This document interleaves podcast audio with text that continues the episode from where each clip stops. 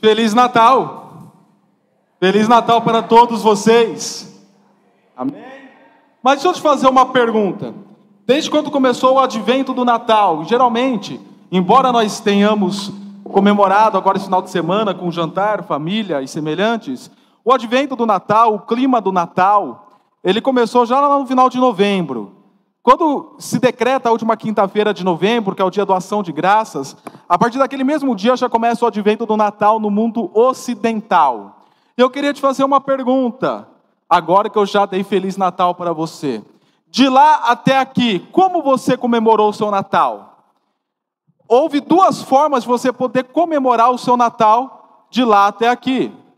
Uma forma é que nós chamamos do Natal secular, e a outra forma é que nós chamamos do então, se você digitar no Google, por exemplo, formas de comemorar o Natal, você vai ter essas duas opções e artigos e reflexões relacionados a para quem quer comemorar um Natal secular, que não tem Cristo como a essência do Natal, ou para quem quer comemorar um Natal de forma cristão, cristão, para quem tem Cristo como a essência do Natal.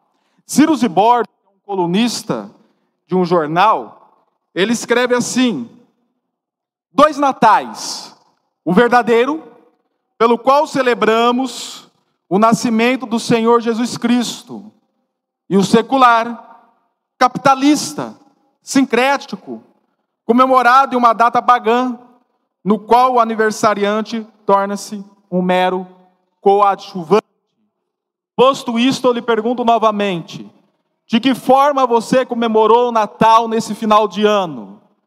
De forma secular, ligado a toda a onda do mercado, do capitalismo, eu não falo capitalismo no sentido político aqui, mas no sentido realmente do estilo de vida, do dia após dia, ou da forma cristã? E tendo isto em mente, João, lá no capítulo 1, do versículo 10 ao versículo 13, diz assim para nós: aquele que é a palavra. É uma referência a Cristo Jesus aqui. Estava no mundo. E o mundo foi feito por intermédio dele.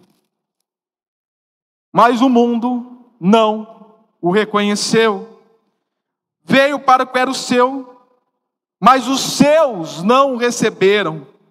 Contudo, aos que receberam, aos que creram em seu nome, deu-lhes o direito de se tornarem filhos de Deus, os quais não nasceram por descendência natural, nem pela vontade da carne, nem pela vontade de algum homem, mas nasceram de Deus. Aqui nós acabamos de abrir no Evangelho de João, capítulo 1. Se você ainda não abriu, eu peço, eu peço que você abra por gentileza, porque nós vamos voltar a ler esse texto. Esse Evangelho de João foi escrito por aquele que leva o seu nome, chamado João que era o apóstolo de Cristo Jesus, o apóstolo mais jovem. E diz a tradição que também era o mais amoroso, aquele que até recostava sua cabeça nos ombros de Jesus. João se põe a escrever. E logo nesse capítulo 1, do versículo 1 ao versículo 18, nós temos aqui um cântico, que a igreja primitiva, a igreja do primeiro século, chama o cântico a Cristo. Na verdade, a palavra é o, o hino do Logos, essa palavrinha, logos, é uma palavra no original grego, que é que aqui no texto se reporta a pessoa de Cristo Jesus. Então nós podemos falar o hino a Cristo. Nós temos um hino a Cristo aqui sendo entoado, um tributo a Jesus sendo oferecido pelo apóstolo João. E nesse tributo a Jesus, ele se põe a dizer que lá no princípio, quando o mundo foi criado, aquele que é a palavra, que se refere a Jesus Cristo, estava com Deus. Porém, ele não só estava com Deus, ele era o próprio Deus. E tudo que foi feito, toda a criação, toda a realidade criacional veio a existir a partir de Cristo Jesus. Isto é reafirmado em Hebreus capítulo 1, versículo 2, em Colossenses capítulo 1, versículo 15 a 18. Tudo veio por ele. João ele está fazendo essa exposição. De fato, quem é este Cristo que por muitos é desconhecido, que por muitos é visto de uma maneira equivocada, como acontecia aqui quando João escreveu. Muitas pessoas não sabiam de fato quem era Jesus Cristo. E aí João se propõe a escrever justamente para corrigir as visões equivocadas de quem era Jesus Cristo, o verdadeiro Deus. Mas sabe o que é interessante nesse contexto? Que João ele não expõe só a essência transcendente de Cristo Jesus, ou seja, essa essência que está além mundo, de um Deus soberano, forte, criador de toda a realidade. Como só estivesse lá enquanto nós estávamos aqui nessa separação total. João ele não expõe só isso. Ele segue no contexto falando que este Cristo nele estava a vida. E esta vida era a luz dos homens. Isto é, ao mesmo tempo que Jesus, ele é transcendente, ele também é imanente. Ele está em nosso meio ele se fez presente. Neste contexto ainda, João fala que este Cristo tornou-se carne e viveu entre nós. E aí nós vimos a sua glória como a glória, a glória do único filho do Pai, cheio de graça e verdade. E acrescenta: o Pai nunca foi visto por ninguém, mas o Deus Filho revelou o Pai para a humanidade. Então, Cristo, Ele é soberano, Ele é tremendo, Ele é criador, Ele é pré-existente, Ele é eterno, Ele existe de, antes de todas as coisas. Porém, Ele também veio a este mundo, se tornou homem, se humilhou, esteve em nosso meio, veio aqui buscar um resgate da humanidade e se relacionou conosco. Ele essa natureza divina e essa natureza humana de Cristo Jesus. E agora, quando nós estamos aqui nesta noite e lemos já o que nós lemos aqui do versículo 10 ao versículo 13, eu só tenho algo a dizer. A mensagem do Natal, de que Cristo é o próprio Deus que esteve em nosso meio para salvar as nossas vidas, essa mensagem do Natal é exposta diante de nós, é colocada diante das nossas vistas, é colocado diante da sua vida, claramente, sem nenhum tipo de obscuricidade, de forma bem clara, está aqui a exposição da mensagem do Natal. Começou sendo exposta com louvor cantando. Continuou sendo exposta com a cantata. E agora está sendo exposta novamente no discurso oficial, verbalmente e na leitura das Escrituras. E a partir da exposição desta mensagem de Natal, há dois caminhos nesta noite para você tomar: que é o caminho da rejeição ou o caminho da salvação. É um desses dois caminhos. Não há um terceiro caminho. Ou é ouvir e rejeitar, ou é ouvir e crer. E é justamente isso que o texto bíblico que eu me perdoem. É justamente isso o texto bíblico que eu li expõe para nós, falando que esse Cristo Jesus estava no mundo, o mundo foi feito por meio dele, mas o mundo não o reconheceu. O apóstolo João ele expõe isso várias vezes no decorrer do Evangelho. Jesus falando que o mundo o odiou porque ele falou a verdade. Eu até lembro de um amigo lá no seminário que quando ele falava alguma coisa para mim, eu ficava bravo com ele. Ele olhava no meu olho e falava: Por acaso eu me visto um inimigo por te dizer a verdade? Usava as palavras de Paulo. Por acaso eu me visto um inimigo por te dizer a verdade? Cristo veio isso. Ele veio a este mundo, ele falou a verdade. E a partir do momento, o mundo odiou. E ele disse ainda: e vocês pensam que vocês, que são meus discípulos, vão estar fora disso? Não vão estar fora disso, não. Porque, primeiramente, odiou a mim. E agora odiar vocês também por serem meus discípulos. Quando ele está fazendo a oração dele ao Pai, no capítulo 17 de João, a oração sacerdotal, por todos os discípulos dele, de toda a história dos que vieram, dos que viriam dos que já eram, ele justamente expõe isso ao Pai, de que o mundo odiaria os seus. Este mundo odiou Jesus Cristo. E tem mais, ainda o texto fala que ele veio para os seus, mas os seus não recebeu. Quem é esses seus aqui especificamente no texto? Eram judeus. Jesus, primeiramente, vem para os judeus. Não só, mas primeiramente, ele vem para os judeus, para conceder salvação aos judeus. Mas os judeus não creram, não receberam, rejeitaram Jesus Cristo, ouviram, viram que todas as profecias Antigo Testamento estavam se cumprindo em Cristo Jesus. Por exemplo, uma aqui bem simples. Miqueias capítulo 5, versículo 2, fala sobre é, da felicidade de Belém Efrata, porque nela nasceria o Salvador. A luz viria de Belém Efrata. Uma, uma cidadezinha no sul de Israel, desconsiderada na história, mas de lá viria.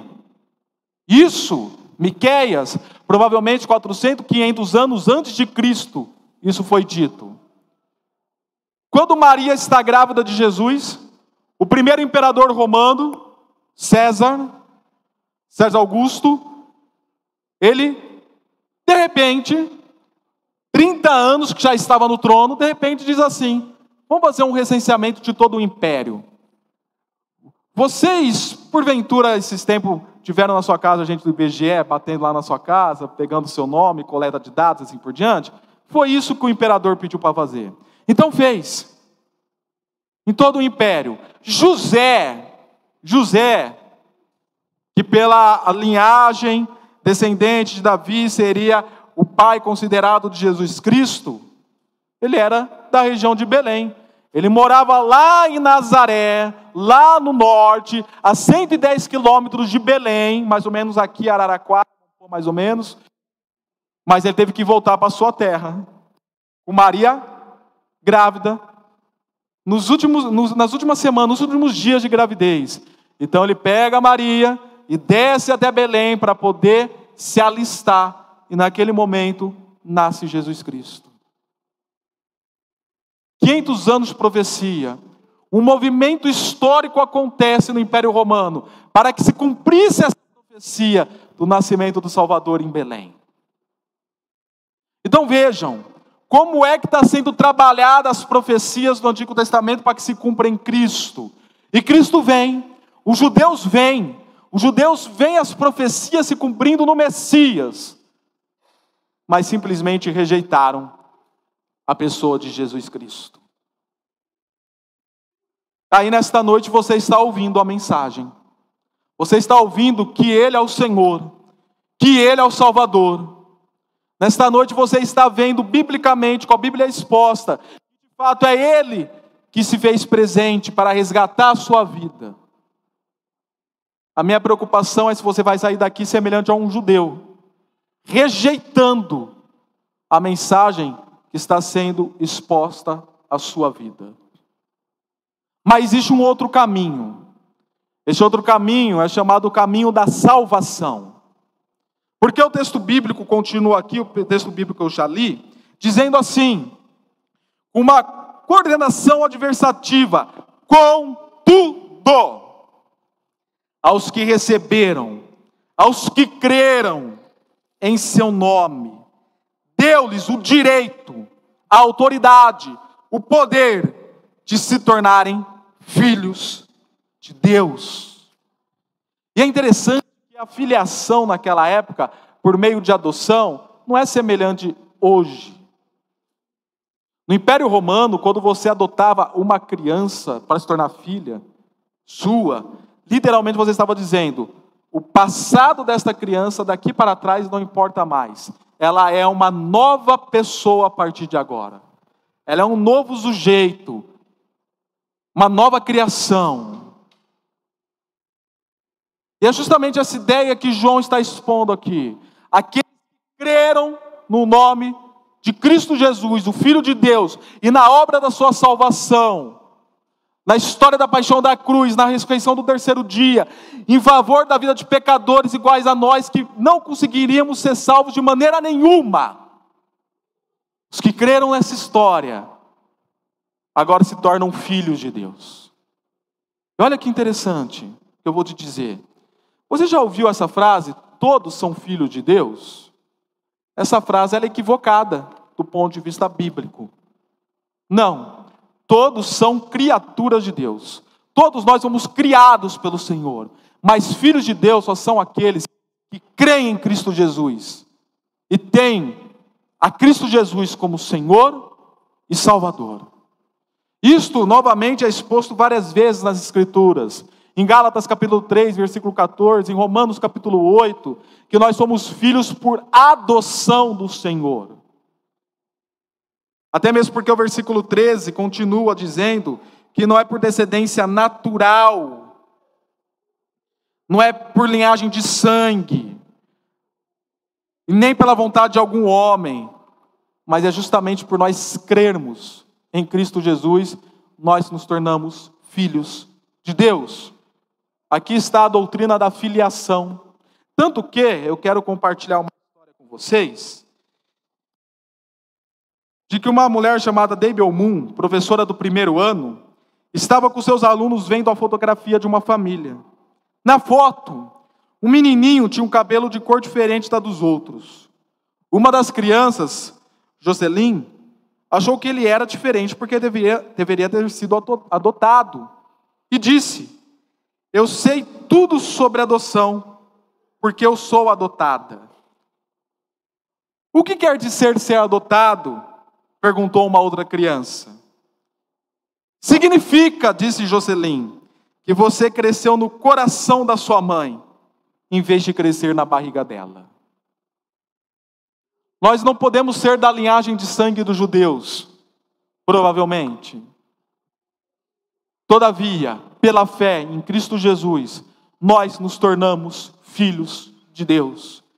E este é o caminho da salvação. Este é o caminho da salvação. Para encerrar a mensagem de hoje, falando então do Natal secular, que é geralmente comemorado por aqueles que rejeitaram a mensagem, e do Natal cristão, que é por aqueles que tiveram salvação através da mensagem do Natal, eu quero expor mais dois termos para vocês: quebradores do pacto e cumpridores do pacto. Note bem, quebradores do pacto e cumpridores do pacto. Em Gênesis capítulo 1, capítulo 2, Deus criou toda a realidade criacional, colocou Adão no jardim e disse: Cuide e cultive desse jardim. Ah! E você pode comer de toda a árvore que há no jardim, menos daquela árvore lá, ó. A árvore do conhecimento do bem e do mal você não pode comer. Adão, que estava num estado de perfeição até então, ele tinha condições de sobra para poder cumprir essas obras que foram dadas a ele para que ele continuasse tendo vida eterna. Então, um pacto aqui foi criado entre o Senhor e ele, que é o pacto das obras. Ele tinha que cumprir algumas obras para poder ter a vida. E como ele estava no estado de perfeição, assim ele conseguia fazer. Todavia, Gênesis capítulo 3, esse pacto foi quebrado. Adão e Eva comeram do fruto perderam o estado da perfeição. O pacto foi quebrado. Ele ainda existe, mas não existe mais como na maneira de manter um relacionamento com Deus. Eu quero te dizer uma novidade. A partir do momento que você nasceu, você nasceu sobre o pacto das obras. De Gael tem um, tem um mês, um mês amanhã, que eu apresentei aqui, a partir do momento que Gael foi concebido na Camille, naquele momento ele já nasceu sobre o pacto de Adão, o pacto das obras. Todos nós nascemos dessa maneira. É por isso, note muito bem isso, se você não reparou até então, repare a partir de hoje. É por isso que o ser humano vive buscando fazer boas obras para poder conseguir salvação na sua vida. O ser humano vive buscando fazer boas obras, pagando promessas, dando dinheiro, isso, aquilo, aquilo, outro, para conseguir ter uma espiritualidade melhor, para ter uma salvação e coisa semelhante. Porque nós nascemos nesse pacto, achando que as obras nos levarão a algum tipo de relacionamento com Deus. E quem vive nesse pacto e acha que esse tipo de pacto vai trazer algum tipo de relacionamento, Quem vive sobre esse pacto são aqueles que estão rejeitando a mensagem da salvação. Os cumpridores do pacto, os que comemoraram o Natal secular. Mas existem os cumpridores do pacto. E quem são os cumpridores do pacto? Lá em Gênesis capítulo 3 ainda, quando Deus viu que Adão tinha quebrado o pacto e não havia mais salvação para o homem, porque o homem não tinha mais estado de perfeição para cumprir boas obras, Deus fez uma promessa de que viria um descendente da mulher, o qual pisaria na cabeça da serpente, que era Cristo Jesus. E essa promessa veio sendo revelada em todo o Antigo Testamento, através de várias alianças de Deus para com a humanidade. E quando chega em Cristo Jesus, essa aliança é consumada em Cristo. E aqui é criado um novo pacto em Cristo Jesus, chamado Pacto da Graça. O Pacto da Graça. E o que é graça? Se eu simplesmente pegar esse celular, é só um exemplo, tá bom? Você já quis pegar meu tênis? Se eu pegar esse celular e, de, e, e dou para o pastor Daniel, dó, é seu, é um presente. O quanto ele pagou para mim pelo presente?